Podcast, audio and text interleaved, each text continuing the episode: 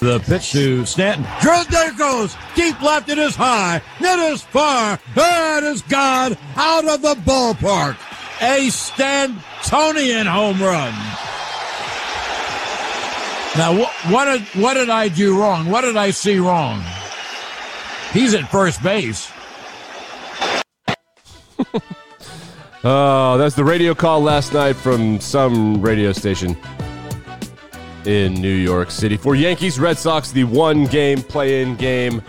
Red Sox win. Uh, Giancarlo Stanton annihilated two baseballs off the Green Monster, one of which the entire world thought was wrong, including the play by play man for Yankees radio right there. This is interesting to see your daily sports podcast about news, narratives, takes, and gambling. I'm Nick. Follow, like, rate, review, whatever. Download it, undownload it, re-download it, do whatever you need to do. So we're going to talk about Yankees, Red Sox off the top today. We're going to talk about um, Urban Meyer setting his life on fire on purpose. Maybe I don't know. And I guess we can talk about um, some interesting this, some some uh, oh linebacker news. That's right. I have linebacker news. Let's talk about some baseball. This is a big baseball day. Let's do some baseball. So the Yankees. They're one of those things in sports that we can all unanimously agree on that when they lose in a really sad way, it's really great. And the reason that it's great is because in baseball, in professional baseball, there's no salary cap, right? So in professional hockey, in professional basketball, and in professional football in the United States, there's a salary cap.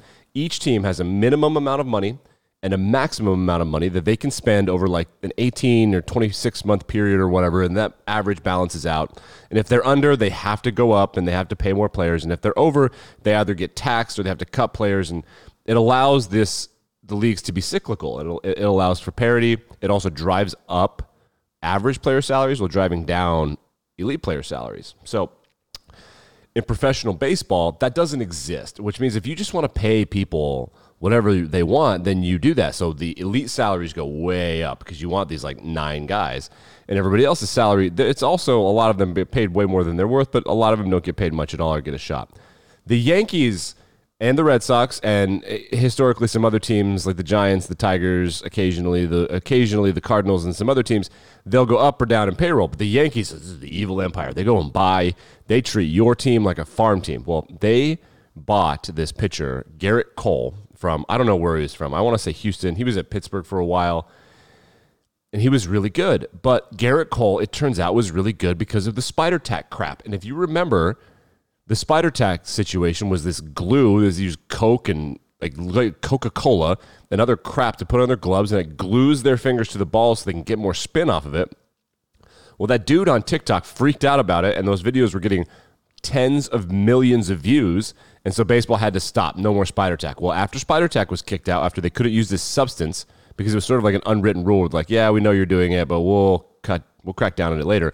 Well, this one guy on TikTok freaked out, so then everybody freaked out, and then they had to ban it. After they banned it, Gerrit Cole sucked, and the Yankees paid him like three hundred and twenty million dollars over like seven years or something. So last night he's pitching for the New York Yankees, and he blows. He pitched two innings. They paid this dude Derwin James. three hundred million dollars. Oh my God, ESPN. for the Chargers is very- Shut up. Have all my tabs. How do they do that? I don't understand how ESPN. What a terrible company. I don't don't sound rape me. Jesus. Anyways, they paid Gerrit Cole three hundred million dollars, and he blows. the The Red Sox blow it open on him. He gives up a massive home run. I forget who hit the first home run. Doesn't matter. Xander Bogaerts? Maybe it was Xander Bogaerts to the deepest part of Fenway. Just hilarious. The, and then the Yankees try to come back. Other things that happened in the game, and this is great. Baseball Twitter gets incredibly mad about base running errors. Aaron Judge, who is really fast in a straight line, he's a tight end. He was supposed to play tight end at UCLA. Um, he beat out the throw to first base, infield single, booking it like clearly beat it. It was awesome, good for him. Then Giancarlo Stanton hits another rocket off the monster, and St- and Judge is legging it from first base, and the third base coach sends him, and with a lazy little relay, the Red Sox get him out. So the Yankees are in this hilarious way. These hundreds of millions of dollars they spend on like five guys. Like we're gonna go get your best players, and then they suck. But Giancarlo Stanton, in his defense, he they got him from the Marlins, and he uh, He's panned out. He hit two rockets off the monster that would have been gone in most parks in professional baseball, and then he hit one out of Fenway. His game was electric. Aaron Judge is really good. But the Yankees traded for this guy, Joey Gallo. Uh, Joey Gallo, he's hitting 198 on the season with like 30 or 40 home runs. Like he, if he doesn't hit a home run, he like doesn't touch the baseball. He's so awful at baseball. All he does is hit home runs, and they traded for that guy. So then when the Yankees lose, just getting big white dudes that can mash home runs, I don't. They suck, and it is just awesome. The Red Sox are annoying too. They're like, what if the Yankees used like analytics and scouting correctly? And they looked pretty good last night. This guy named Nathan Eovaldi pitched really well. None of this matters because the winner of this series, and I, I maybe that'll uh, come back to haunt me, but the Rays are significantly better than both of these teams in the same division. They have youngsters all over the place. Their prospects have been panning out. They are just filthy. They're a filthy, filthy baseball team. And I don't. If the Yankees and Red Sox, and I genuinely believe what's about to come out of my mouth, if they put together an All Star team, I between the Yankees and the Red Sox, I don't think it beats the Rays. I don't. So Another uh, playing game tonight. Let's play a. I wish I could go to Vegas and bet on the over under. At what point we will see Matthew Stafford in the stands? I don't know who's pitching for the Dodgers. I guess we could figure that out. Let's go L.A. Dodgers because you know I don't know if you knew this. Matthew Stafford and Clayton Kershaw, they were in the same school system in Dallas. How about that? Did you know that? I hadn't heard that. And now Matthew Stafford is in Los Angeles, and Clayton Kershaw also is in Los Angeles. It's it's absolutely incredible. All right, so let's see what the MLB Network has to say. Have I muted this site? Shut up. Okay, you're muted. Just need to mute Google Chrome. Uh, Dodgers. Who are we pitching here? Max Scherzer. Oh, damn. This is Max Scherzer versus Adam Wainwright. Unbelievable. Other narratives I wanted to touch on for uh, the game last night, just FYI, and you can do this when the Giants play. The Yankees have Anthony Rizzo, and he hit home run. And the Red Sox have Kyle Schwarber, and he hit home run. And then the Giants have Kris Bryant, and he's really good. So if they do really well, what you can say is, hey, I bet that Schwarber, Rizzo, and Bryant on the same team would be good. Haha, because they're all former Cubs, and that makes the Cubs really mad and sad. And I think that's funny. So Adam Wainwright versus Max Scherzer game starts at 5 p.m. Pacific time, 8 p.m. Eastern Standard Time or thereabouts, and I believe it's on TBS. Yes, it is TBS. And then there's afternoon baseball throughout the week. Um, for the first round of the playoffs, they play afternoon baseball, and all these sports teams, all these leagues are absolutely failing by not having afternoon baseball. So this is a good baseball day. I I get into October baseball because it's what's on. They should do their best to never have games on Friday, or I mean Friday, excuse me, on Sunday or Saturday. This do their best find the lame window of college football and have like one game in that window. That would be my recommendation. So I give a prediction. My official prediction is I think the Chicago White Sox, and I've been on this since May, I think the Chicago White Sox are going to defeat uh, who would be the most cliche, annoying, and boring result. I think the White Sox are going to beat the winner of the game tonight. That's all. I'll go with that. The Dodgers or the Cardinals will go and they'll lose because they're they're really good organizations. But you know, the, I think the White Sox are a wagon. So let's go to football. Real quick, let's touch on actual football news before we get into the, the shit show that is Urban Meyer. Excuse my language. Jaylon Smith, former linebacker for the Notre Dame Fighting Irish and the Dallas Cowboys, selected in the second round of the 2016 NFL Draft. He was released by the Cowboys because the Cowboys have absolutely filthy rookie linebackers. They're some of the best linebackers in pro football. Micah Parsons was playing the Mike linebacker, and then they were like, Micah, our best defensive end went down. Can you do that? And he was like, I don't know. And then he did, and he was one of the best defensive ends in football. Their other middle linebacker was Jabril Cox. I think Jabril Cox was at North Dakota State or Wyoming, and then he transferred to LSU, where he was the best pass coverage linebacker in the country. They drafted both those guys. Brilliant. They also had Leighton Vander Esch and Jaylon Smith, who are also brilliant. Those are first and second round draft picks on four different linebackers. So Jaylon Smith, he had an injury. His draft stock dropped in a really fundamental time for his growth. He was coached by bad coaches, and he just hasn't developed into someone who sees football the correct way. He is still very athletic, but I feel bad for him, and this is just the take that I have. I think that Jaylon Smith is exhibit A for the argument against playing in bowl games if you're a college football player for a good team, because uh, on a not egregiously dirty play, but a little bit of a feisty dirty play by Joey Bosa. He was pushed at the end of a play and he hyperextended his knee, which can be a life threatening situation. and an amputation situation. But he ends up playing in the NFL, but his draft sta- status dropped. He ended up not making as much money as he could have. That that play and his decision to play in that game, I don't know. You cost him somewhere between eight and twenty million dollars, in just straight cash, homie. And now he's out of a job with the Cowboys, and we'll see. I, I root for that guy. The other part of the story that's funny, but like in a sad, tragic funny, but it is funny. Like I, I can't not mention that this is funny. Um, Jaylon Smith paid, I want to, let's see if I get this right, like $800,000 of his own money to buy out the number 54 jersey from the Cowboys because he was number nine in high school and number nine at Notre Dame. So he considers himself number nine. So when the NFL changed their jersey numbers, they allowed players to have single digits. Anybody can wear any number now, I believe, except the O line. I could be wrong.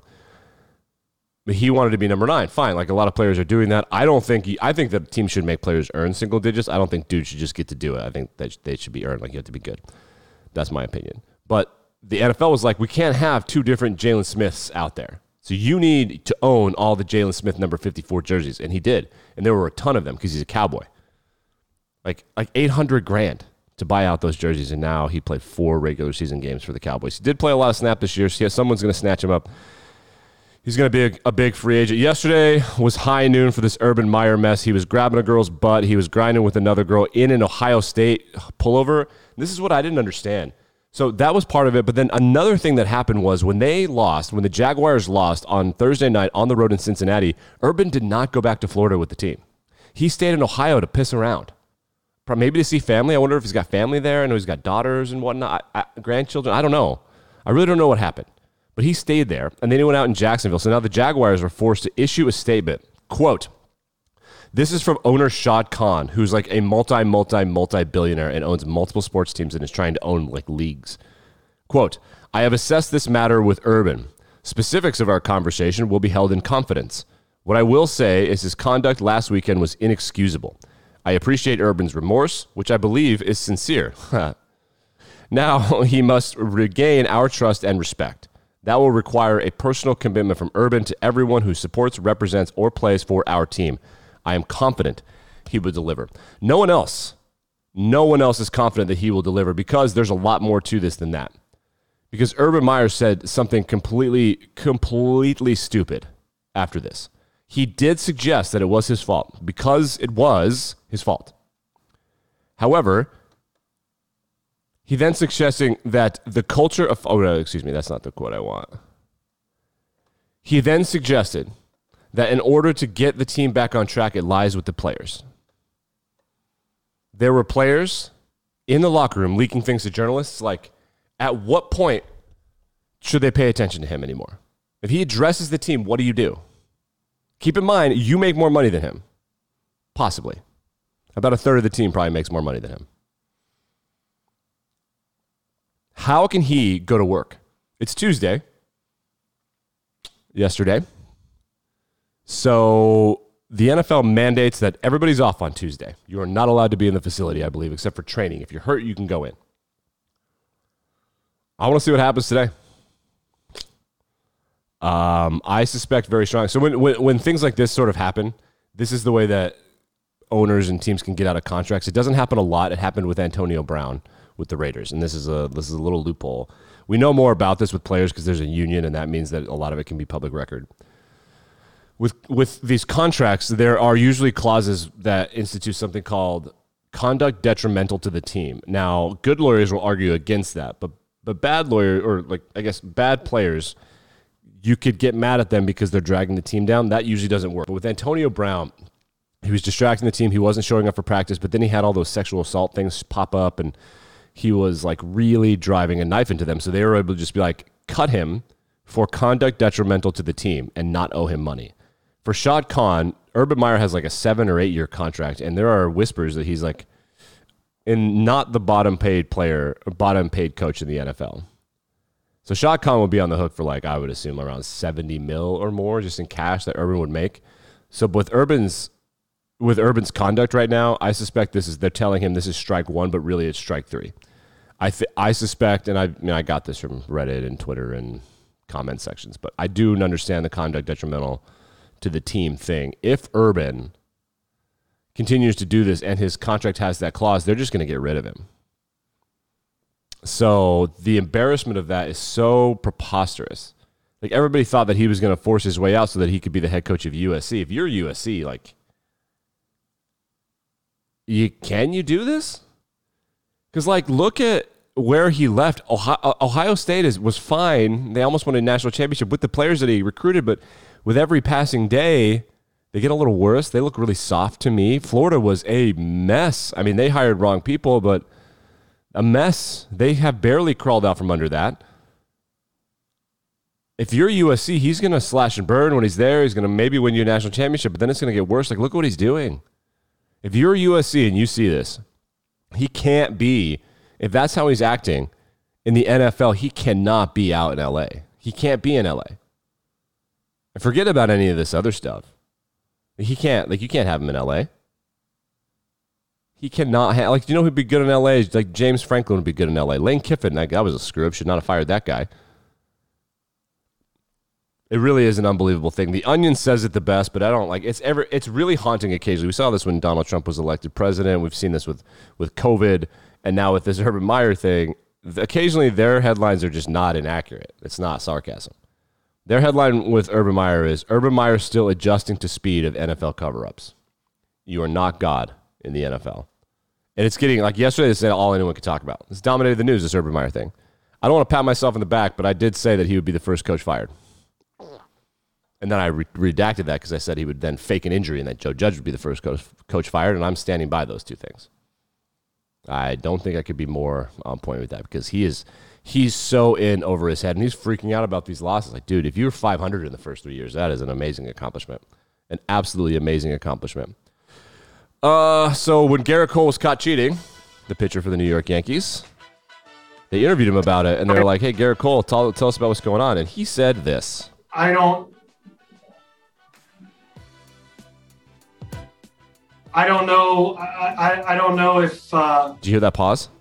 Listen. I don't know quite. I don't quite know how to answer that. To be. He said, "I don't know how to answer that." After 13 seconds. Well, you know what, Gerrit? If I asked you what the hell happened last night, I feel like that's a pretty good response to that as well. This is interesting to see. Like, rate, review, subscribe. Back and better than ever tomorrow as baseball week continues. We'll also take a look at Thursday night football and possible scenarios. Cincinnati and BYU are they going to the playoff? No, but maybe. But no, but maybe.